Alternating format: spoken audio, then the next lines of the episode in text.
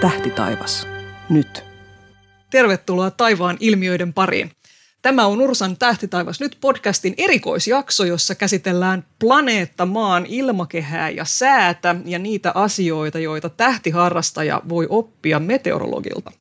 Ilmakehän asiantuntijana meidän vieraana on tänään meteorologi ja tietokirjailija Seija Paasonen ja äänikäsittelyn on tuttuun tapaan tehnyt audiotohtori Tomi Taskinen.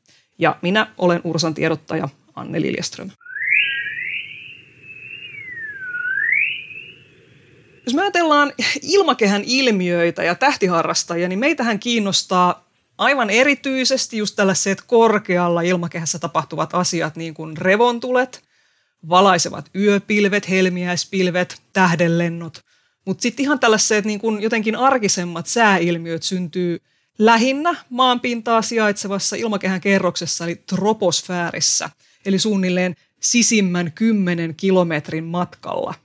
Ja tästä voisi ensin miettiä silleen, no mitäpä se meitä, kunhan pilvet eivät tule muiden taivaan ilmiöiden eteen, mutta itse asiassa tässä selvisi, kun tehtiin Ursan historiikkia tuossa vuodelle 2021, niin kävi ilmi kaiken näköistä meidän hämärästä historiastamme. Nimittäin jo Ursan perustamiskokouksessa itse asiassa todettiin, että kaikki ilmakehän ilmiöt, myöskin sääilmiöt kuuluu aivan luonnollisesti Ursan toiminnan piiriin, mutta näinhän meiltä silti jää usein vähemmälle huomiolle nämä alimman osan ilmiöt. Eli pureudutaan nyt niihin. Ja tosiaan, kuten sanoinkin, niin oppaana meillä toimii tällä matkalla meteorologia ja tietokirjailija Seija Paasonen. Moi ja tervetuloa. Moi moi ja kiitos. Mukava olla mukana. No, niin sä sanot vielä tässä vaiheessa, katsotaan mitä tästä tulee. Joo. Joo, ja mulla jotenkin lähti tämä, tämän koko tämän jakson suunnittelu jotenkin siitä, että mä katselin taivaalle ja sitten tuossa meidän edellisessä ö, kesä, tai meidän, joka kesä tehdään tämmöinen niin kuin kesäspesiaal ton Markku Poutasen kanssa, missä sitten puhutaan vähän myöskin pilvistä ja näin, ja tota, niitä käsiteltiin viimeksi sitten vähän enemmän, ja tota, myrskyilmiöistä ja muusta. Ja sitten mä rupesin miettimään, että ei hitsi, että pitäisiköhän meidän ottaa jotenkin vähän pureutua tähän enemmänkin. Ja meillä oli tuossa juhlavuonna 2021 Ursalla oli tämmöinen havaintokampanjalta Bongaa 100. Ja sen kaiken kattava taustaidea oli se, että maailma meidän ympärillä on siis täpösen täynnä kaikenlaisia luonnonilmiöitä, joita ei aina edes havahdu huomaamaan. Niistä mun ehdoton suosikki on ehdottomasti maapallon varjo, jonka voi nähdä pilvettömällä taivaalla auringonnousun tai laskun vastapäisessä horisontissa. ja kyllähän taivaalla tapahtuu kaikenlaista. Erimuotoiset pilvet kertoo tietynlaisista prosesseista, poikkeuksellisen värikäs auringonlasku, matalalla taivaalla kelluva tämmöinen kuparinkarvainen kuutamo kertoo jotain meille ilmakehästä. Ja mä sanoisin, että kyllä varmaan kaikki tähtitieteestä kiinnostuneet ihmiset ymmärtääkin hyvin, että ilmakehä ja sen kaikenlaiset ilmiöt on ihan valtavan tärkeä osa meidän tämän hyvin, hyvin ainutlaatuisen planeetan ilmiöstöä. Mutta sitten toisaalta me ollaan niin arkisesti pakertaessa pidetään säätäkin aika arkisena asiana, että sitä pysähtyy oikein hämmästelemään sit lopulta aika harvoin, että ajatellaan, että onpas ärsyttävän harmaa ja pilvinen sää, mutta ei ajatella, että oh wow, että tällaista kuulkaa vaan meidän planeetalla on tämmöinenkin mahdollista. Mä ajattelin aloittaa se, joten varsinaisen asian tässä sillä lailla, että tähtiharrastaja vaistomaisesti katsoo aina ylös taivaalle astuessaan ulos, niin tekeekö meteorologit samaa? No muista en tiedä, mutta kyllä mä itse katson aina, kun menen ulos niin taivaalle ja sisällä ollessakin ikkunoiden kautta katsellen taivasta. Ja, ja se on semmoinen pikarekisteröinti, pikasilmäys, että mitä siellä on. Nopeasti katson taivaan tilaa, minkälaisia pilviä siellä on ja onko niitä monessa kerroksessa ja onko konvektiota eli pystyvirtauksia ja miten, onko siellä selvästi kehittyviä pilviä. Mm-hmm. Tämmöinen niin nopea semmoinen tiedostamaton rekisteröinti jopa siitä, että mitä siellä näkyy. Mä luulen, että, että, että tähtiharrastaja, ainakin mitä minä itse varsinkin näin tälleen kesäiseen aikaan ja päiväsaikaan tulee vilkastua se, että, että onko siellä, kuten minä tykkään sanoa, sopivan näköistä töhnää taivaalla, että siellä voisi näkyä haloja. Ja, niin, ja sitten jo, niin, että sitä ei, niinku, ei ehkä jotenkin, ei niinku, sit vasta kun sitä sopivan näköistä töhnää on siellä, niin tajuaa, että tämän takia minä sinne taivaalle katsoin. Joo. Et tota, miten, onko sul sää ikinä tämmöinen aivan arkinen asia vai onko sulla aina semmoinen tunne, että sä oot töissä, kun sä katsot taivaalle? No, äh, no arkinen on siinä mielessä, että kun hän on tuommoinen piha- ja puutarha-ihminen ja luonnossa liikkuja, niin, niin niihin arjen juttuihin liittyy vahvasti sää. Eli siinä mielessä oli niin kuin semmoinen siviiliminä, tarkkailee säätä ihan omien askareiden kannalta, mutta sitten äh, kun taivasta vapaapäivinä katselen, niin ei se kyllä koskaan tunnu työltä. Se on Joo. enemmänkin harrastus ja kun on kiinnostunut pilvistä ja siitä, mitä taivaalla tapahtuu, niin, niin ei se mene niin kuin työn tontille silloin. Ja sitten jos töissä ollessa, niin, niin välillähän on sellaisia hetkiä, joissa tuntuu, että alkaa niin kuin se harrastuspuolikin tunkea sinne työn puolelle, kun miettii sitä, sove- että missä kaikessa tätä asiaa sovelletaan nyt ja mihin kaikkeen tästä on hyötyä. Että se on semmoinen ää, niin kuin hyvin laaja-alainen asia, koko sää. Se tulee iholle ja tulee arkeen ja tulee kaikkien mukaan aina.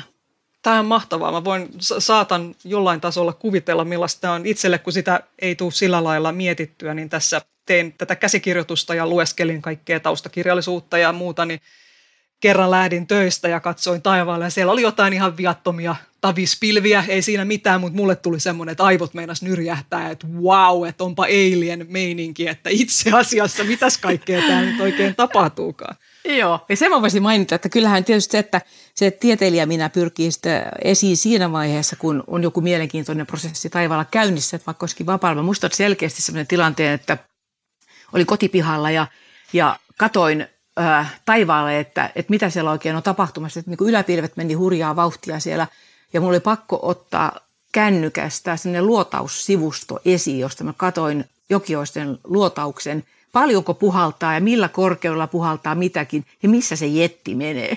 Et se oli sellainen tilanne, niin että huomasi, että hmm, onko tämä nyt työtä vai harrastusta vai uteliaisuutta vai mitä. Mutta kyllä pistin sen harrastuksen piikkiin, koska tuli kysymys, mitä siellä on – ja tiesin, että mä löydän vastauksia siitä, kun mä kaivan kännykästä esiin sen sivusto, missä on se luotaus. Kyllä tämä mun mielestä kovasti kuulostaa sille harrastuspuuhalta, vaikka se sulle on sitten myöskin ammatti. Että, että niin kuin varmaan niin. aika palkitsevaa sitten, että kun se on niin kiinnostavaa sitten itsellekin. Niin tota. Kyllä, ja samoin mä muistan toisen tilanteen semmoisen oikein selkeästi, kun istuin Ronejoen laaksossa ja oli aamu – ja aamu aurinko alkoi lämmittää ja seurasin, että miten tämmöinen vuorilaaksotuuli syntyy, miten pienet kumpupilven aihiot kehittyy ja tuuli nousee niin kuin rinnettä ylöspäin. se oli myös semmoinen niin kuin raksutti mielessä koko ajan, että mitä siinä niin kuin fysikaalisesti mm. tapahtuu siinä tilanteessa. Aivan oikein. Mahtavaa. Hyvä. Tota, jos ruvetaan tälleen niin kuin vähän nyt käymään tätä kokonaisuutta läpi, niin mä ajattelin, että hyvä juttu nyt ihan tähän alkuun olisi kerrata nyt se, että mikä ero on säällä ja ilmastolla. No sää kertoo niin yksittäisen hetken ö, ilmakehän tilasta. Ja ilmasto taas on sitten ö, tämmöisestä isosta joukosta havaintoja esimerkiksi eri vuosien säätilastoista laskettu pitkän ajan keskiarvo. Eli, keskiarvo, eli niistä yksittäisistä säätilanteista tulee isompia säätilanne keskiarvoja ja sitten mitä enemmän niitä keskiarvoja lasketaan yhteen, niin sitä pidemmältä ajalta saadaan sitten vuosikeskiarvoja, vuoden aikaiskeskiarvoja ja kaikkia näitä. Eli, eli ilmastossa puhutaan semmoista, ää, vertailukausi on semmoinen 30 vuotta ja siihen verrataan ää, esimerkiksi yhden vuoden tilannetta, että miten se suhtautuu siihen vertailukauteen. Ja VMOn vertailukausi, eli maailman ilmatieteen järjestön vertailukausi, vaihtuu aina 30 vuoden välein, mutta nyt sitten viime vuosikymmeninä niin monet kansalliset ilmatieteen laitokset ovat alkaneet laskea niin kuin 10 vuoden liukumia näille. Joo. Eli aina kun tulee seuraava 10 vuotta täyteen, niin liuutetaan 10 vuotta eteenpäin sitä 30 vuoden jaksoa. Mutta se virallinen VMO-jakso on aina se tietty fiksattu 30 vuotta. Ja nythän edetään tällä hetkellä jaksoa 1991-2020, ja se on nyt sama meillä kuin mikä on se virallinen VMOn vertailujakso. Ja tämä 30 vuotta on semmoinen riittävän pitkä aika, että on katsottu, että, että se niin kuin kuvastaa sitä keskimääräistä ilmastoa, mutta, mutta nyt tosiaan ilmastonmuutoksen myötä, niin jotta päästään kiinni niihin muutoksiin helpommin, niin sitten on ruvettu jo liuuttamaan eteenpäin. Toki voidaan verrata sitä aina siihen viralliseenkin 30 vuoteen. Että on niin kuin kahdellasta 30-vuotisjaksoa käytössä nyt. Joo, joo, joo. Mä mietinkin, että toi varmaan on nyt vähän muuttunut, muuttunut niin. tosiaan nyt pakon, pakon edessä. Ja siinä kun jos vertaa näitä kahta virallista 30 vuotta keskenään, niin silloinhan huomaa sen ison hypyn, että mikä on tapahtunut siitä 61-90 tähän jaksoon 91-2020. Mutta sitten kun sitä liuutetaan niin eteenpäin koko ajan, niin se muutoshan näyttää pienemmältä siinä, mutta kuitenkin se huomataan selkeästi, että muutosta koko ajan tapahtuu nyt. Aivan. Ja kiihtyvästi. Hyvä. Puhutaan ilmastonmuutoksesta vielä vähän tuolla tuonnempana, pikkasen enemmän, mutta mä ajattelin nyt, että, äh, että hyvä tapa lähestyä tätä koko asiaa nyt tässä – olisi niin kuin lähteä siitä, että mietitään tätä niin kuin meidän planetaarista olotilaamme tässä ja, ja tällä lailla saadaan sitten vielä lisää vähän ehkä tällaisiin avaruusjuttuihin sidottua, mutta että mä mietin sitä, että kun katsotaan maapalloa, niin minkälaiset asiat meillä ylipäätään vaikuttaa säähän ja ilmastoon, että mistä se kaikki tavallaan lähtee, saat sä kiinni tästä, jos me ajatellaan, niin kuin, että maapallo on planeetta, niin minkälainen ilmasto on maaplaneetalla? Niin, jos ajattelee tätä maapalloa, niin, niin tota, meillähän on ilmakehä, meillä on vesikehä, maakehä, se on semmoinen kokonaisuus. Mm. Ja sitten tietysti ilmakehähän on se, mikä mahdollistaa meillä sen meidän olemisen täällä. Ilman ilmakehää niin me ei täällä oltaisi. Ja tosiaan aurinko mahdollistaa sen elämän, maapallo, tai me kierretään tätä aurinkoa yksi, yksi kierros on se vuosi. Ja sitten maapallo pyörii akselinsakin ympäri. Meillä on yö ja päivä. Ja sitten meillä on, kun akseli on vielä kallellaan, niin meillä on sitten nämä vuodenajat selkeät, toistaiseksi ainakin. Eli meillä on monta tekijää, mikä mahdollistaa sen, että meillä on tämmöinen ilmasto täällä. Ja, ja tietysti sitten se ilmastohan vaikuttaa paljon tietysti sitten se mantereisuus, merellisyys, korkeusolosuhteet, kaikki sellaiset, mutta että ilman aurinkoa ja, ja mm. pyörimistä ja ilmakehää, niin ei tätä olisi meillä. Mutta varmaan se menee just jotenkin sillä lailla, että kun meillä on sitä vettä, on valtamerissä ja näin, niin sieltä mm. sitten höyrystyy sitä Juu. ilmakehää, joka muodostuu sitten pilviä ja sataa jossain toisaalla. Ja... Kyllä, veden kierto on siinä sitten ihan oleellinen, että, ja se suodattuu osittain sitten tuon maakehän kauttakin, tulee pintaa pitkin takaisin meriin, kun on satanut, mutta kuitenkin se veden kierto on se elämää ylläpitävä asia täällä meillä auringon, auringon valon lisäksi, eli, eli tarvitaan, tarvitaan nämä elementit, mitä meillä tällä planeetalla on, että ne on suotuisia. Pitu, etäisyys auringosta on suotuisa, elementit maapallolla on suotuisia, eli toistaiseksi täällä on vielä pystytty elämään. Aivan. Ja se aurinko lämmittää aina maapalloa toiselta kyljeltä ja se tietysti mm-hmm. tuo siihen systeemiin lisää energiaa, että varmaan sitten just niin kuin esimerkiksi yöllä tuulee eri tavalla, jos olen ymmärtänyt oikein. No joo, sehän on, ö, monet, jotka seuraavat säätä ja ovat riippuvaisia esimerkiksi viljelyksien kannalta yölämpötilasta kesällä, niin hyvin tuntevat sen ilmiön, että kun aurinko, aurinko ei ole yöllä lämmittämässä ja – ja ei, ei, viri, ei ole niin kuin pyörteisyyttä eikä äh, tuuli ole virinnyt sen takia, että aurinko on lämmittänyt ilmakehää, niin tuulihan monesti tyyntyy selkeänä kesäyönä ja jos on sitten riittävän kuivaa se ilma, ilma ja kastepiste on pakkasen puolella, niin hallaksanhan se helposti menee maanpinnassa. Eli monille tämmöisille, jotka seuraa lämpötilan kehitystä niin kuin vuorokauden sisällä niin, niin tuntevat hyvin sen, että tietynlaisissa tilanteissa, varsinkin jos päävirtaus käy pohjoisesta, niin on hyvinkin kalseita kesäöitä. Ja nyt tänä kesänä on ollutkin näitä, hyvin pitkään oli näitä yöhalloja. Mä ehkä lähdin jotenkin miettimään tätä siltä pohjalta, että, että kun katsotaan jotain, meillä on havaintoja jostain eksoplaneetoista, jotka ehkä pyör, kiertää sillä lailla tähteänsä, että ne on niin sanotusti vuorovesilukossa, että ne näyttää aina saman puolen itsestään sitä tähteä mm-hmm. kohti ja sitten on semmoinen ikuisen yön puoli ja siellä ainakin niin kuin varmaan ne ilmavirtaukset kulkee just sieltä päiväpuolelta sinne yöpuolelle. Mutta ehtiikö mm. maapallo kuitenkin pyörii sitten kuitenkin aika nopeasti, että ehtiikö siinä olla sen tyyppistä ilmavirtausta meillä? Niin, tuolta kantilta en ole asiaa edes ajatellut. Kato, mä herättelen sussakin kaiken näköisiä no niin. uusia mietteitä. Kyllä, kyllä. Se, että just, että jos ajattelee, että paikallista, meillä on, niin on paikallistason ilmavirtauksia ja on suuren skaalan ilmavirtauksia ja, ja eri ilmavirtausvyöhykkeitä, missä, missä tietyllä tavalla ilmavirtaukset käyvät. Mehän kuulutaan tähän länsivirtausten vyöhykkeeseen tässä näillä leveysasteilla. Niin joo, ei tarvitse vastata, nyt, mutta... Joo, en vastaa, mutta jäi ra- johonkin aivolohkoon nyt raksuttamaan tämä sun kysymys. Joo, joo, joo. Jos tehdään mm. joskus jatkojakso, jossa käsitellään mm. maapallon ja eksoplaneettojen ja ilmastojen suhteen.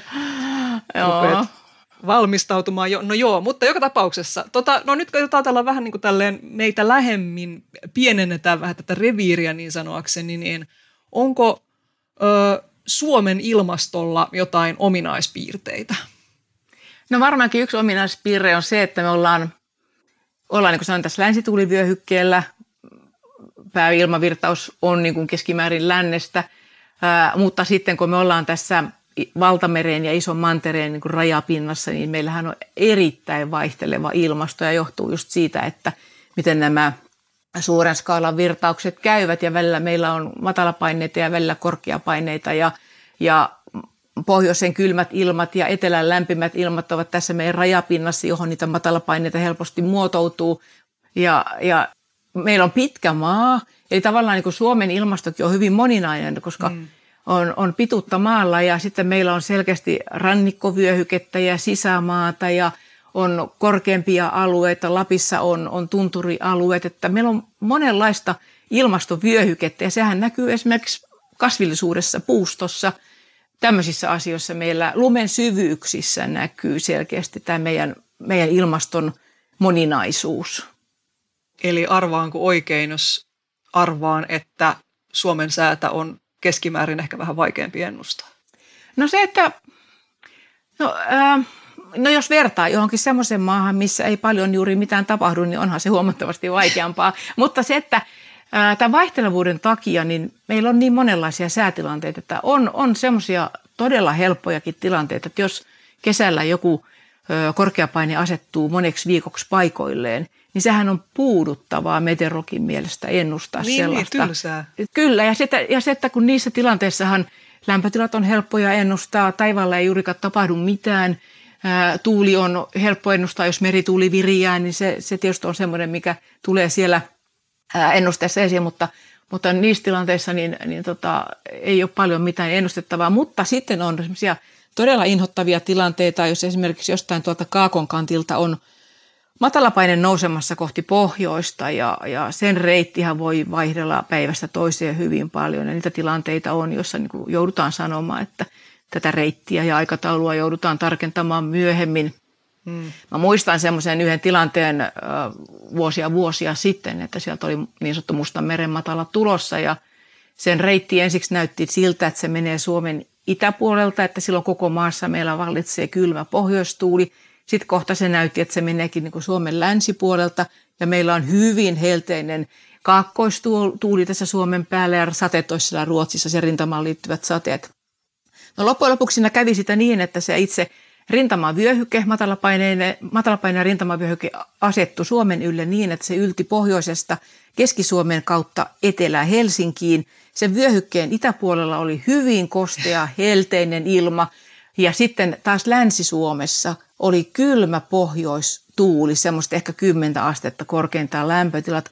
Ja sitten kun se virtaus oli niin kuin etelästä pohjoiseen, se suuren mittakaavan virtaus, niin se sadealue tavallaan kulki vaan siinä vyöhykkeellä eteenpäin. Siinä sato muutaman päivän sillä vyöhykkeellä. Ja se no. ei niin kuin siirtynyt itä-länsisuunnassa. Eli se oli semmoinen, semmoinen tilanne, mikä oli etukäteen hirveän vaikea ennustaa, koska se reitti vaihteli niin valtavasti itä-länsisuunnassa koko ajan. Toi on kyllä kiinnostavaa. Musta jotenkin tulee itsellekin sään fiilis, että joskus on katsellut sääennustetta ja miettinyt, että miksi tämä on näin merkillinen just, että hirveän isoja eroja ympäri Suomen. Joo, ja toinen on sitten sellainen, jos vaikka tulee talvinen matalapaine tuolta lännestä ja se reitti näyttäisi tästä niin Etelä-Suomen osalta nimenomaan, että se saattaa mennä Viron päältä, jolloin meillä olisi kylmä pohjoisvirtaus ja tulisi lunta, tai sitten se meneekin suoraan tuonne Koilliseen niin, että Etelä-Suomi onkin lämpimämmässä ja lauhemmassa ja vesisateisessa vyöhykkeessä. Ja näitä tilanteita on, jolloin tavallaan se sateen olomuotokin on ollut hyvin niin kuin vaikea arvioida, että mistä se täsmälleen se matalan keskus menee, joka määrittelee kummalla puolella ollaan niin kuin, ää, lauhemmalla vai kylmemmällä, kylmemmällä puolella matala painetta. Ne on semmoisia, mitkä jää mieleen. Tota, semmoista jäi miettimään tässä, että tota, eks Eikö nämä tota noin, myöskin tällaiset ilmakehässä olevat korkea- ja matalapaineen alueet, niin eikö ne ole jonkinlaista aaltoilua vai onko mä ymmärtänyt ihan On, joo. No välillä, välillä on, on vähemmän aaltoilua, jolloin se länsituulivyöhyke on semmoinen hyvin selkeä, jossa sitten on jotain semmoisia yksittäisiä matalapaineita, saattaa olla ketjussakin, jotka niin kuin menee aika selväpiirteisesti yli. Mutta sitten joskus no, niin kuin ilmavirtauskaavio pysähtyy, se tekee semmoisia hyvin syviä pussukoita ja harjanteita, eli on semmoinen iso amplitudinen aaltoilu ilmakehässä napa-alueen ympäri. Ja silloin se saattaa pysähtyä jopa niin, että se semmoinen pussukka saattaa jäädä jollekin alueelle pitemmäksi aikaa ja sillä alueella on hyvin epävakaista säätä. Se on se matala, iso laajan matalapaineen alue ja sitten saattaa olla se semmoinen selänne muodostelma, sen omegamainen muodostelma, joka on korkeapaineen alue ja se saattaa olla sitten siinä lähellä tai sen pussukan molemmin puolin voi olla tämä tämmöinen korkeapaineinen alue. Ja se säätelee paljon sit sitä, että mitä se meillä on. Mä muistan tilanteita, jolloin meillä on ollut muutaman viikon ajan se kylmä pussukka tässä Suomen päällä ja sitten tuolla idempänä on ollut hyvin lämmintä. Tai sitten niin, että esimerkiksi Länsi-Euroopan päälle on asettunut se semmoinen laaja-alainen matalapaineen alue ja sitten me ollaan kuuluttu siihen lämpimämpään virtaukseen ja meillä on vaan virrannut etelästä hyvin lämmintä ilmaa ja meillä on ollut semmoista korkeapaineista säätä, aurinkoista, poutaista ja on uutisoitu, että lännes, Länsi-Euroopassa sataa ja on koleita ja kaikkea. se on niin kuin monenlaisia virtauksia meidän ilmakehässä pystyy muotoutumaan ja riippuen vähän sitä, että miten vahvasti se aaltoilee vai onko se enemmän semmoista niin kuin, äh, suoraviivaista putkia, missä ilma virtaa lännestä päin yläilmakehässä. Ehkä mä osittain tätä tavoittelin tuossa, kun mietin sitä, että mitä tämä niin kuin, nämä planeetan laajuisesti, mä ajattelin just ehkä, että mistä tämmöinen niin kuin aaltoilu tulee. Onko se osittain sitä, että meillä on tiettyjä merivirtauksia ja sitten toisaalta pallo pyörii ja lämpenee toiselta puolelta? Niin no, äh, en oikein osaa sanoa, että mikä sen laukaisee sitten sen, milloin alkaa se tietyn tyyppinen kehitys, koska se, koska se on vähän niin kuin sattumaa.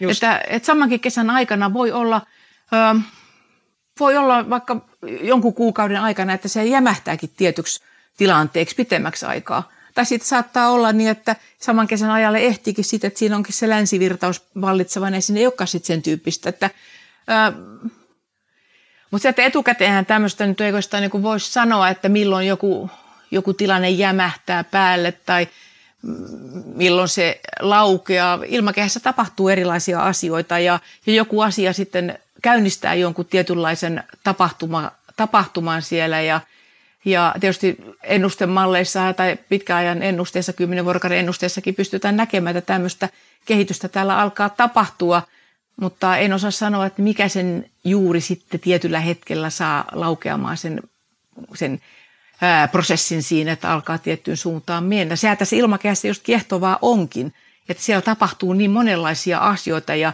yksi asia vaikuttaa toiseen tai joku toinen asia voikin estää sen asian kehittymisen ja siinä niin kuin koko ajan on käynnissä monen monenlaista asiaa, joista sitten seuraa mitä milloinkin seuraa. Kyllä, ei ole helppo asia käsittääkseni no ennustaa tuota säätä tai ilmakehän ei, kehitystä. Ei ole, se onkin, että ennuste on ennuste eikä lupaus. Että moni ajattelee, että nykyajan ennusteet ovat kuitenkin sen verran hyviä, että monesti unohdetaan, että kyseessä on kuitenkin ennuste ja aika arvaamaton elementti, niin kuin ilmakehä, jossa on monenlaista prosessia koko ajan käynnissä. Mutta mä ajattelin, että jos sitten katsottaisiin vähän tätä, ei itse asiassa, otanpa tässä vielä vähän pakkia, koska jäin miettimään sitä, että tota, kun sä puhut tässä, että, Suomi kuuluu, oliko se näin, että län, johonkin länsivirtauksen alueeseen, mm. niin tota, liittyykö se että niin sanottuun koriolisvoimaan jotenkin? No se, tässä nämä vyöhykkeethän on, on ö, ilmakehässä niin, että on, on tämä pasatituulien vyöhyke ja sitten on se korkeapainevyöhyke, tullaan päivän taselta pohjoisemmaksi. Ja Joo. sitten on tämä länsituulien vyöhyke ja sitten on se napa-alueiden heikko semmoinen itätuulivyöhyke. Ja tietysti se, että tämä korjollisvoima tulee mukaan tässä länsituulien vyöhykkeellä siinä, että kun ilma pyrkii virtaamaan niin kuin korkeammasta paineesta matalampaan paineeseen päin, niin korjollisvoima tekee sen, että matalapaineen ympäri ilma niin kuin virtaa vastapäivään kehässä. Tavallaan ja se on sellainen spiraalimainen muodostelma sit siinä, kun, kun matalapaineen ympäri ilma virtaa. Ja, ja tota, se, että nimenomaan tässä meidän niin matalapainevyöhykkeellä, niin kyllähän tässäkin tämä korjollisvoima tuntuu, että päivän tasian tienollahan se ei oikeastaan vaikutakaan siellä mitään, mutta, mutta kyllä korjollisvoima on mukana tässä meidän ilmavirtauskaaviossa, Just. tässä meidän vyöhykkeellä. Joo, mulla tuli tuosta itse asiassa taas mieleen tämmöinen vähän niin kuin jatkokysymys, että kun olin tämä länsituulten vyöhyke ja sitten oli vielä napaseudulla joku itätuul, itään päin, mm. niin onko tässä onko myöskin ne lähempänä päivän tasaajaa olevat vyöhykkeet, virtaako niissäkin ilma eri suuntiin?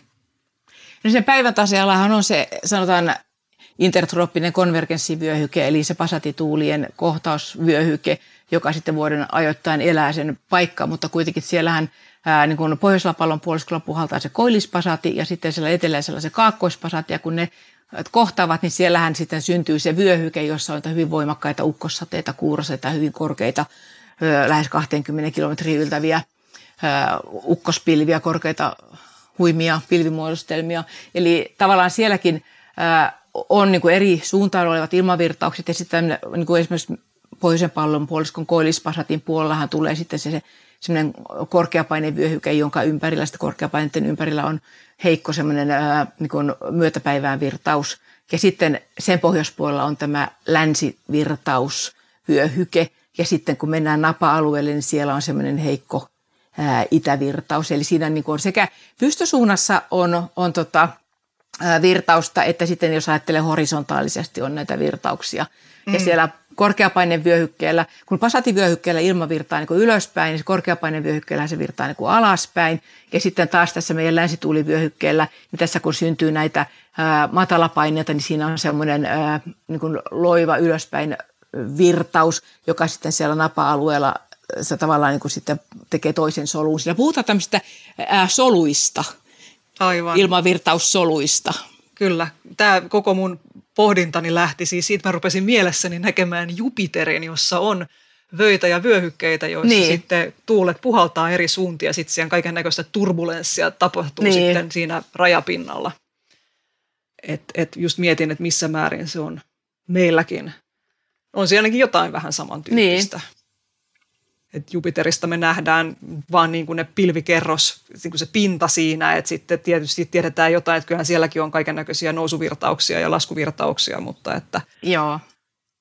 Ja tietysti sitten jos ajattelee, että vyöhykkeiden sisällähän on monenlaisia virtauksia, että tämä on niin pääsuuntaus sitten, jos ajattelee meidän ilmakehää niin paikallisesti, niin meillähän on mone, monenlaisia virtauksia sitten, on, on näitä konvektioita, eli pystyvirtauksia, joissa syntyy kuuropilviä tai kumpupilviä, kaikkia tällaisia, jotka on niin kuin sitten pienemmässä mittakaavassa. Mutta tämmöisessä niin kuin isossa mittakaavassa ajateltuna, että on tämä länsituulten vyöhyke, keskileveysasteiden länsituulivyöhyke, johon me kuulutaan, mutta tosiaan sen sisällä voi olla näitä korkeapaineen alueita, jossa ilma on laskevassa liikkeessä, Kyllä. tai matalapaineita, jossa sitten niin kuin ilma on nousevassa liikkeessä.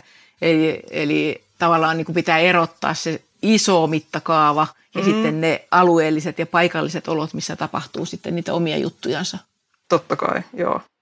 Ja Jupiterissa, kun ei ole mitään planeetan pintaa olemassa, eikä niin. ole mitään meriä tai muita, niin siellä se on tietysti ihan erityyppinen sitten se koko systeemi sinänsä, vaikka siinäkin on kaasua pallon pinnalla pyör, pyörimässä. Ja, ja maapallollakin, jos ajattelee etelästä ja pohjoista pallonpuoliskoa, niin, niin eteläisellä pallonpuoliskolla meren osuus on niin suuri, mutta pohjoisella mm. pallonpuoliskolla mantereet rikkoo sitten näitä systeemejä ja kehittävät sen takia sitten monenlaisia omia äh, sääjärjestelmiä niin kuin alueellisesti tai, tai maanosakohtaisesti tai näin, että siinä se on paljon niin kuin vaihtelevampaa, mitä ilmakehässä tapahtuu niin nimenomaan pohjoisella pallonpuoliskolla.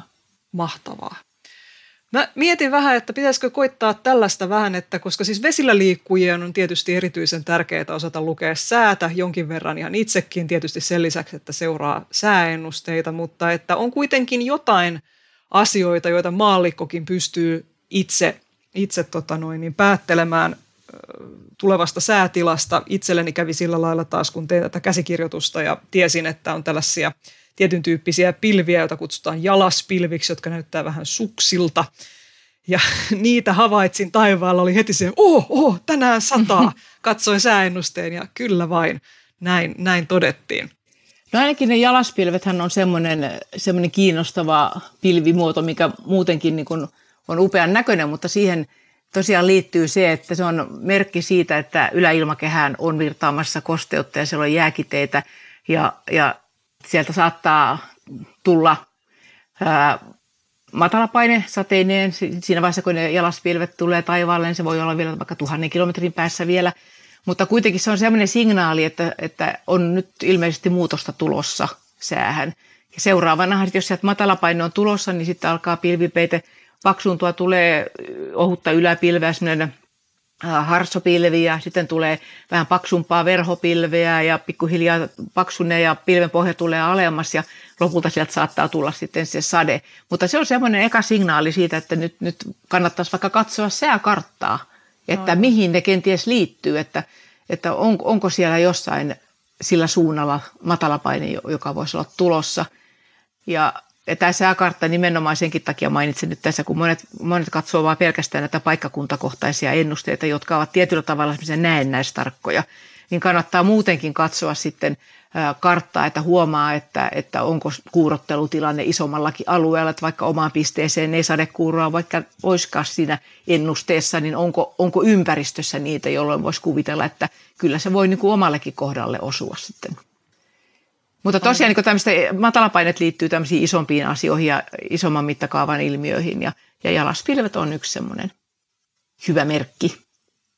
Miten sitten joku lintujen lento, siihen liittyy myös jotain käsittääkseni? No joo, siitä sanotaan, että kun linnut lentää matalalla, niin tulee sade ja, ja tietysti ehkä siinä mielessä, että linnuthan lentää ruoan perässä ja, ja, ja saattaa olla, että tietyllä – tuulella ja tietynlaisella ilman alalla, niin hyönteisetkin on siirtynyt jo alemmas sitten, että ne on siinä lähempänä maan pintaa, eli ruoka on lähempänä, lähempänä Aivan. pintaa silloin.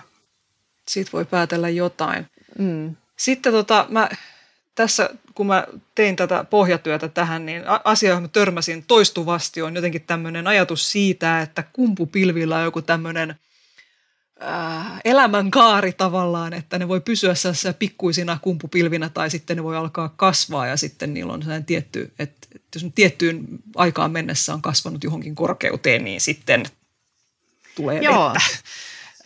Niitä kumpupilven elinkaari on kyllä semmoinen, että kehittyminen on aika kiva prosessi seurata selkeänä kesäaamuna ja aamupäivällä, kun niitä alkaa pikkuhiljaa toisinaan kehittyä ja ja se, että jos ne ei kovin korkeaksi pääse siinä aamupäivän aikana, niin näkee, että ne niin on semmoisia littanoita, niin tulee mieleen, että ilmakehän tila on semmoinen, että siellä ei nostetta riitä enää ylemmäs, vaan siellä tulee, tulee semmoinen kerros vastaan, jonka läpi kumpupilvi ei voi mennä. Siellä on lämpimämpää ilmaa siellä ylempänä.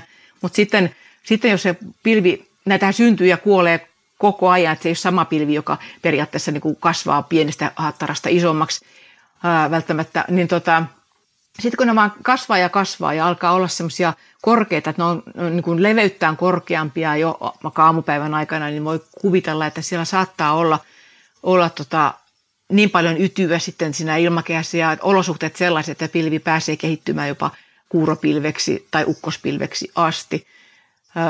Ja sitten saattaa ollakin niin, että jollain korkeudella se kehitys yksi, kaksi tyssääkin, että se ei pääsekään ylemmäs enää siitä, vaikka se olisi jo aika korkeaksi kehittynyt. Niin se tietää, että siellä ilmakehässä on sellainen kerros, josta se ei vaan nyt pääse läpi sitten enää menemään. Mutta sitten kun tulee sellainen tilanne, että tämmöisessä kumpupilvitilanteessa alkaa olla niin kuin kuuropilviä jo, ja sitten ja pilvet jaksavat nousta aina vaan korkeammaksi ja sitten syntyy se semmoinen alasin malli sinne ylös, niin se on sitten jo ukkospilvi. Ja se, kun se alasin alasin leviää siellä sivusuunnassa ja mm. sen huippu on yleensä aika tasainen, niin se on törmännyt siihen tropopaussiin jo silloin sitten. Eli tavallaan sitten tulee jo semmoiset olot siellä vastaan, että se ei enää pystykään kohoamaan korkeammiksi. Eli tavallaan se, se puhti loppuu, koska siellä on sitten lämpimämpi kerros vastassa. Mutta näitä on niin kuin mielenkiintoista seurata, että mikä kehitysvaihe siinä pilvessä on menossa ja pääseekö kehittymään korkeaksi vai eikö pääse. Ja sitten se, että toisinaanhan on, että paljon kehittyy näitä kumpupilviä, niin ne lauttaantuu semmoisiksi matalaksi, koska ne, siellä tulee semmoinen kerros vastaan, minkä yli ne ei pääse enää menemään sitten. Ja ilmeisesti jos ne niin kuin aamupäivällä ei lähde kunnolla kohoamaan, niin sitten ne ei iltapäivälläkään enää jaksa siitä. Jos, no jos tilanne ei miksikään muutu siinä, niin silloin ei enää jaksa, koska se on signaali siitä, että siellä on niin kuivaa tai siellä on sellaiset olosuhteet siellä ylempänä, että siinä niin kuin pilvi, pilvi ei pääse muodostumaan siellä, että siellä, siellä ei, ei ole aineksia sitten pilven muodostumiselle. Aivan. Ja sitten, sittenhän välillä näitä kumpupilviä, kun niitä seuraa niiden kehittymistä, niin näkee, että matalahkot kumpupilvet saattaa helposti asettua jonoihinkin, että tulee semmoisia pitkiä kumpupilvijonoissa, jonoja, niitä jonojen keskin, välimatka saattaa olla joku semmoinen jopa kilometrin verran, mutta että sekin kertoo siitä, että siinä niin kun on nostetta ylöspäin ja sitten niitä, siinä välissä on se selkeämpi alue, jossa niin tulee virtausta alaspäin, että se on vähän niin kuin rullamuotoinen se prosessi siinä, mutta, mutta korkeaksi pilviksi ne eivät sitten pääse siinä tilanteessa kehittymään. Tätä podcastia äänitettäessä aivan tuoreeltaan, nimittäin eilen Ylellä oli tota, ää, meteorologi Anniina Valtosen vinkkejä vähän, tota, no, tästä tuli heti kumpupilvistä mieleen, koska hän kertoi tällaisen huikean faktan, että, että yksi kauniin ilman kumpupilvi voi painaa jopa parisataa tonnia. Tämä tällaisen aivan irrallisena, tai niin. lähes irrallisena knoppina vaan, niin kuin, että ne, Huimia massojahan ne ovat. Kyllä, että onhan siellä vettä, vettä piisaa. Vettä, vettä piisaa, mutta kuitenkaan sitten, jos sen pilven päälle menee istumaan, niin se ei kyllä kannattele sitten yhtään. Ei, joo. Että se on paljon massaa, mutta höttöä. Kyllä, ja, ja, ja tietysti ne on sitten niin kuin myöskin hyvin kookkaita, mitä ne näyttää niin. pikkusilta taivaalla. Kyllä, kyllä. Niinpä. Ja mun oma tämmöinen suosikki ilmakehä knoppitieto on se, että se painaa noin 5000 teratonnia. jos, jos on yhtään sään fiilis, että nyt ei jotenkin ole jotenkin raskas olo, niin voi nähdäkseni voi, voi syyttää ilmakehää sitten. Niin, tästä. se painaa harteita. Matala Kyllä. paine tulee välillä vähän auttamaan paikallisesti sitten, että vähän taakkaa keventää. Mitäs sitten, onko ilta- ja aamurusko, voiko niistä päätellä mitään? No vanha kansahan sanoo, että, että, että iltarusko tarkoittaa sitä, että tulee puutainen päivä sitten. Ja monesti se liittyy tämmöinen iltarusko, puhdas iltarusko, jolla ei pilviä taivaalla ollenkaan, niin siihen, että, että on päivän jäljiltä pölyä ja korkeapainetilanteessa esimerkiksi just tämmöiset punertavat pölytaivaat, niin, niin voi kertoa semmoista tietynlaista jatkuvuudestakin, että, että huomennakin on sitten samantyyppistä yön jäljiltä aamu. Aamu voi olla kirkkaampi, koska se pöly on sitten laskeutunut. Mutta sitten tämmöiset punertavat pilvet taivaalla, monesti ihan iltataivaalla, puhutaan iltaruskoksi, sanotaan sitten myös tämmöisiä punertavia pilvitaivaitakin. Nehän saattaa kertoa siitä, että päivän jäljiltä pilvet ovat hälvenemässä ja mataloitumassa ja, ja laskenut aurinko, tai laskeva aurinko punaa niitä sitten vielä.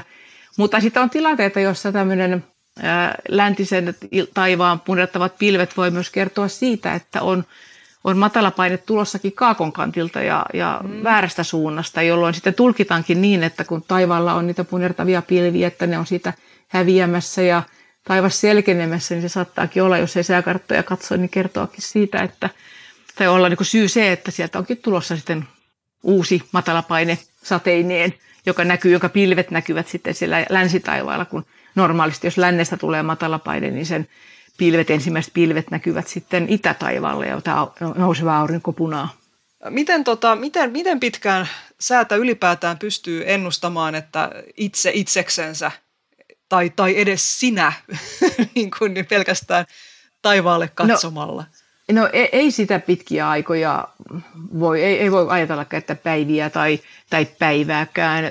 Tai no ehkä vuorokauden sillä tavalla, että jos tarkkailee vaikka tuulen käyttäytymistä, niin yksi nyrkkisääntöhän se on se matalapaineen keskuksen paikka, että jos asettuu selkä tuulta vasten, niin matalapaineen keskus on sitten niin kuin, jos ojentaa käden etuviistoon vasemmalle, niin se olisi se matalapaineen keskuksen suunta – ja sitten tietysti yläpilvistähän voi niiden virtauksesta päätellä, että jos, ne, jos selkä on edelleen tuulta vasten, niin jos yläpilvet tulevat niin kuin vasemmalta oikealle, niin se kertoisi siitä, että nyt on niin kuin muuttumassa epävakaisemmaksi. Mutta periaatteessa sitten päinvastoin, jos pilvet tuleekin niin kuin oikealta vasemmalle, niin silloin matalapaine on varmaan jo mennyt ohi, että sitten olisi niin kuin ajatuksena, että sitten muuttuisi niin kuin sillä tavalla lainausmerkeissä paremmaksi. Ja, ja tietysti se, että näitä pilvien, pilvien tarkkailu, tarkkailuhan siinä tietysti on paljon, että, että muistan itsekin sellaisia tilanteita, joissa on sitten kuin seurannut sitä tuulen käyttäytymistä ja sitten pilvimassojen tuloa ja, ja on, on tilanteita, joissa on huomannut, että, että on niin vaikka mennyt Suomen eteläpuolelta joku matalapaine ohi, että etelähorisontti on hyvinkin pilvinen ja itsellä on päällä korkeintaan siinä yläpilveä tai sitten tämmöistä keskipilveä, mutta varsinaiset sateet on sitten ollut vaikka tuolla Viron puolella. Että, että tuulia ja pilviä yhdessä vertailemalla. Ja tietysti jos on sitten ilmapuntari, niin sitähän kannattaa myös sitten katsella, mihin suuntaan ilmanpaine on muuttumassa. Jos ilma, ilmanpaine muuttuu nopeasti, niin sitten varmaan jotain muutosta on tulossa. I, kyllä, että silloin on sitten nopeampi muutos. Ja tietysti sitten tämmöisessä korkeapainetilanteessa kumpupilviä tarkkailemalla että jos päivästä toiseen tarkkailee, että on ollut selkeä päivä, seuraavana päivänä tulee pieniä kumpupilviä, seuraavana vielä vähän isompia, niin se on niin kuin signaali sit siitä, että korkeapaine taitaa olla heikkenemässä ja pikkuhiljaa sää muuttumassa epävakaisemmaksi, jos, jos niitä alkaa niin kuin tulla enemmän ja korkeampia, että se korkeapaineen väistyminen voi olla joskus tosi hidas prosessi, mutta sitten joskus, jos taas tulee joku semmoinen niin voimakas ukkosrintama vaikka lähestyy, niin, niin sehän voi olla nopeakin sitten semmoisen tilanteen laukeaminen, että se helle, aurinkoinen hellessään muuttuukin sitten nopeasti toisenlaiseksi. Aivan. Toi, tämä niin sanottu tuulisääntö, mitä kuvailit tuossa, että jos tuulee selän takaa ja sitten ojennellaan käsiä ja, ja katsellaan vähän, että mihin suuntaan tässä pilvet menee ja mihin suuntaan tuulee ja sitten voi päätellä sen matalapaineen suuntaan, niin tähän löytyy muun muassa sitten ihan kuvallisiakin ohjeita tuolta esimerkiksi Ilmatieteen laitoksen sivuilta löytyy ja muualtakin kyllä, niin, koska se on tietysti vähän hankala tälleen podcastissa kertoa, että se on, vaatii vähän kuvia ehkä avuksensa, tuulisääntö. Kyllä, joo. Onko jotain sellaisia säähän liittyviä virheoletuksia, mihin sä törmäisit usein? Öö, no ihan suoralta kädeltä öö, ei tulee niin virheoletuksia, mutta paljon on sitten semmoisia mielessä, että kun on vanha kanssa sanoo tietyllä tavalla, niin niihin löytyy sitten myös selitys, että se tieteellinen selitys, että miksi niin on. Niin, niin. Että ne ei itse asiassa olekaan virhekäsityksiä, vaan päinvastoin oikein Niin, no kyllä, no kyllä tietysti siitä kansanedustuksissahan on paljon semmoisia, mitkä niin kuin, mitä ei niin kuin itse ollenkaan niin kuin allekirjoita, koska, koska ei tunne asiaa yhtään jotkut samakolloikat tai ahvenen selkeävät. Mutta sitten just tämä tämmöiset, että et kun sanot, no, on sanonta, että, että ukkonen ei tule järven yli, niin siinähän on ihan sitten se periaate keväällä alkukesällä, kun vesistö on vielä kylmä, niin tuommoinen kuuropilvihän, tämä pilvi kehittyy, kumpupilvi kehittyy lämpimämmän alustan ylle, eli mantereen päälle, joka on lämmennyt jo ja sitten tavallaan se, se lämpöenergia löytyy sieltä pitkin sitä maa-aluetta. Niin monesti semmoinen pilvi kehittyy sitten siellä, missä on sitä lämpimämpää, että se ei mene sille kylmälle alustalle vesistön ylle, koska sehän kylmä alusta lakkaa tai, tai, tai niin lopettaa sen pystyvirtauksen sit siinä, koska se ei saa enää uutta energiaa sieltä. Mutta sitten kun on semmoinen rintamaukkonen tai kylmärintama tulee, jossa on, on muotoutunut sit ukkosia, niin, niin sehän jyreää sitten vesistönkin yli, koska siinä se kuljettava tuuli on se joku viiden kilometrin korkeudessa oleva ilmavirtaus, joka vie sitä eteenpäin. Silloin sillä alustalla ei ole niinkään siinä sitten merkitystä, että mistä se menee. Mutta Aivan. just tämä tämmöinen sanonta, että ukkonen ei tule järven yli, niin se, se pätee yksittäisten kuuropilvien tilanteessa yleensä just, että jos on ö, iso vesistö, mutta eihän sitten just pieni vesistö, niin semmoisen ylihän semmoinen hyppää sitten kevyestikin. Mutta on kyllä mainio havainto sinänsä, että joku on todella tarkkailut ukkoskuuroja siinä määrin, että on voinut todeta sitten että itse niin. varmasti, että ei se tuosta yli tule, ei ole tullut ennenkään. Joo, Joo. mutta se, että se on, just nämä on tosi mielenkiintoisia tämmöiset omakohtaiset havainnot, pitkäaikaiset ää, sään seurannat, jos joku on päätellyt, että mitä, mitä siellä tapahtuu, että tämmöisessä tilanteessa käy yleensä näin ja näin, että – toisaalta se on ihan harmi, että, että itsekään ei ole niin kauheasti ehtinyt vuosikymmentä aikana paneutua siihen, että minkälaisia kaikenlaisia ajatuksia ja nyrkkisääntöjä sitten onkaan muotoutunut. Tämä on varmaan hyvä, jos just on joku kesäpaikka tai joku, missä tie, se niin pysyy samantyyppisenä se ympäristö ja on aikaa tehdä niitä havaintoja, niin sitten niin. voi tehdä jotain sellaisia oman just sen paikan nyrkkisääntöjä ehkä. Kyllä, kyllä. Ja, sit, ja sitten äh, monia semmoisia sanontoja, mitä sitten on muutakin nyt etu selkeästi mieleen, mutta kuitenkin niitähän on. No joo, tietysti se, että kun kuu kehii, niin tulee pyry, niin sehän on semmoinen kans vanhan kansan sanonta, että kun, kun yläpilviharso alkaa tulla ja kuuvalo ei ole enää niin kuin kirkas terävä, vaan se on, alkaa tehdä sitä semmoista joko haloa tai, tai vähän kehämäisyyttä sinne, niin, niin sehän on ensi oire siitä, että, että nyt on kosteutta tulossa ja matalapaine lähestymässä ja sieltä talvella saattaa tulla ihan lumisoteita tai sitten tai sopivassa olosuhteessa vähän märempänä muotona, mutta kuitenkin, että näitä tällaisia, Aivan. tällaisia on. Ja varmaan se, että no okei, kuun, kuun halo varmasti, mutta et kai toi pätis sit, pätisikö toi myöskin päivässä aikaa? Joo, kyllä, joo, kyllä. Mutta se oli vaan tämmöinen sanonta, mitä niin on, että, että tästä niin päiväsaikaisesta niin en, en ole törmännyt semmoiseen sanontaan, mutta tietysti tämä yön kuutamo ja siihen kun tulee sitten harsoa päälle ja sitten valo kehii siinä, niin, niin se on semmoinen, mikä on varmaan sitten ihan pistänyt seuraamaan, että mitä tässä syntyy. No kyllähän se on, kun tämmöinen yöllinen taivastapahtuma on, niin onhan se vaikuttavan näköinen yön pimeydessä, kuun ympärillä alkaa muotoutua tämmöistä valoilmiötä, niin, niin kyllähän se on pistänyt varmaan ajattelemaan, että mitä tästä oikein seuraa. Kyllä. Itse asiassa usein mietin just kaikkia historiallisia, ennen kuin tiedettiin, mitä halot on tai revontulet tai mitkään tällaiset, että mitä kaikkea niistä onkaan päätelty, että niin. tästä nyt varmaan kuningas kuolee kohta. Niinpä. Tuossa kun, kun sen verran että sanoin, kun tein äh, viimeisintä kirjaa, kirjoitin ja tutkin tauluja, niin siellä jäi mieleen semmoinen Meteori Helsingin taivaalla 1877, missä oli just nimenomaan, kun semmoinen oli mennyt, nähty se valoilmiö, niin oli ihmiset pelänneet, että nyt syttyy sota tai tulee maailmanloppu niin. tai jotain, koska se oli niin pelottava ja vaikuttavan näköinen tapahtuma. Että kyllähän kaikki nämä tämmöiset taivaalliset asiat, mitä taivaalla niin nähdään, niin, niin helposti, kun ei ole tietänyt sitä mekanismia, että mitä siellä tapahtuu, niin onhan ne ollut monet jopa pelottavia ja pysäyttäviä asioita. Kyllä, kyllä, joo. Ja toikin on, että on kuitenkin 1800-luvulla, että ihan äsken. Niin. niin. Niinpä. Onko olemassa jotain, tämä nyt, ensin puhuttiin jo, että, että Suomi on ilmastollisesti monimuotoinen maa ja täällä kaiken näköistä mahtuu maan rajojen sisään. Mä vaan mietin, että onko olemassa mitään tällaista niin kuin tyypillistä suomalaista kesäpäivää sään puolesta?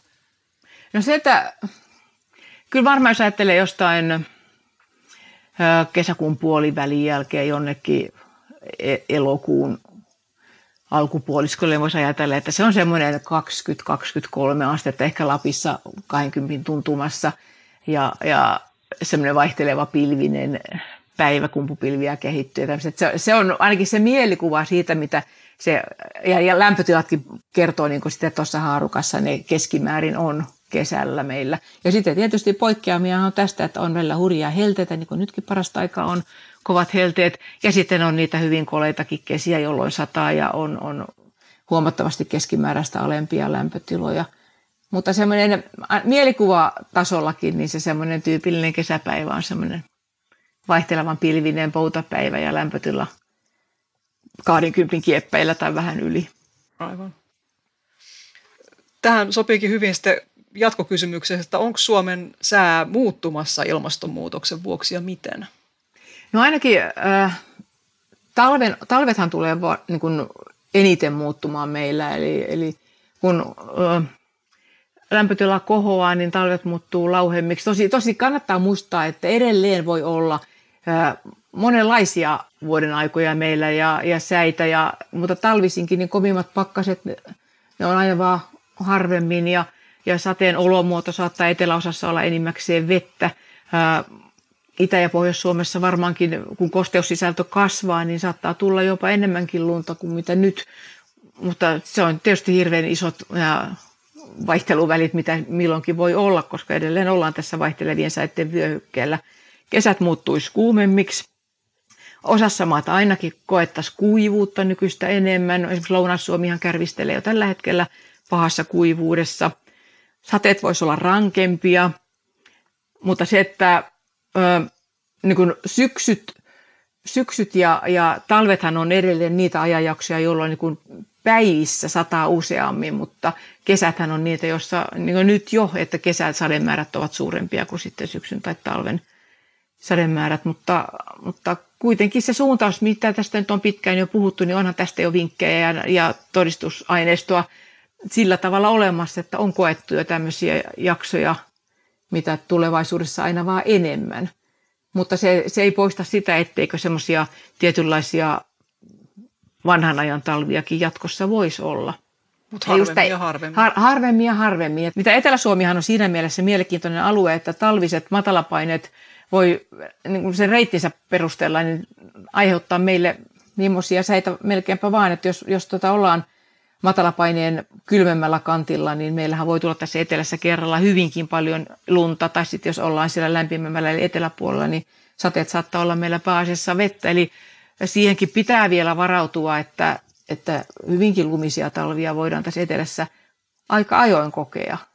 Vaikkakin pääsuuntaus on se, että globaalisti ilmakehä lämpenee ja myös meidän Suomen oloissakin sää ää, muuttuu, talvet, talvet muuttuvat lauhemmiksi, mutta, mutta tavallaan niin ne ääripäät pitää Kyllä. ottaa huomioon, että meillä voi olla aika iso se vaihteluväli, mitä tässä tapahtuu.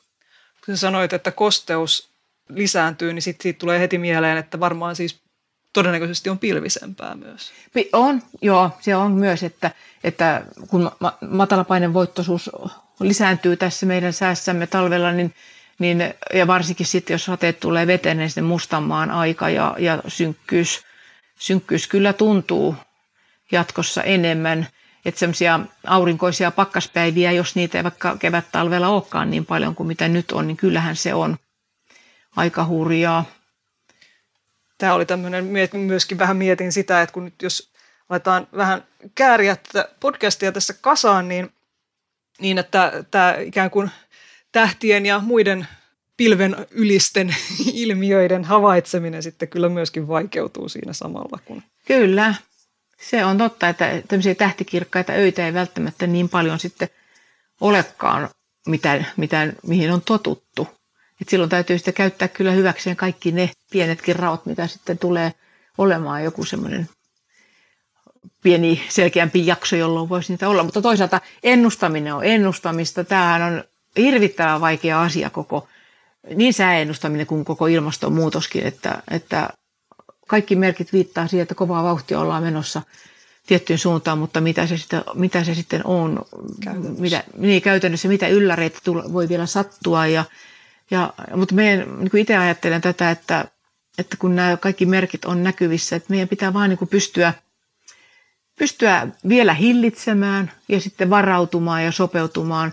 Eli tavallaan ajatella sitä, että tämä, me ollaan sorkittu tätä meidän systeemiä täällä maapallolla ja meidän pitää nyt pyrkiä jotenkin niin kuin elämään tämän kanssa ja mielellään myös sitten niin kuin hillitsemään ja ehkäisemäänkin vielä, mitä täällä tapahtuu. Mutta, mutta osa syystähän on ihan luonnollisia syitä. Että se tässä ongelma onkin, että kaikkiahan me ei voida muuttaa, mutta sitä mitä me ollaan itse aiheutettu, niin siihen me pystytään vaikuttamaan.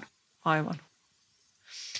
Tuossa sä oot nyt tosiaan tehnyt viime vuosina kir- kirjoja taulujen ja meteorologian risteymäkohdista.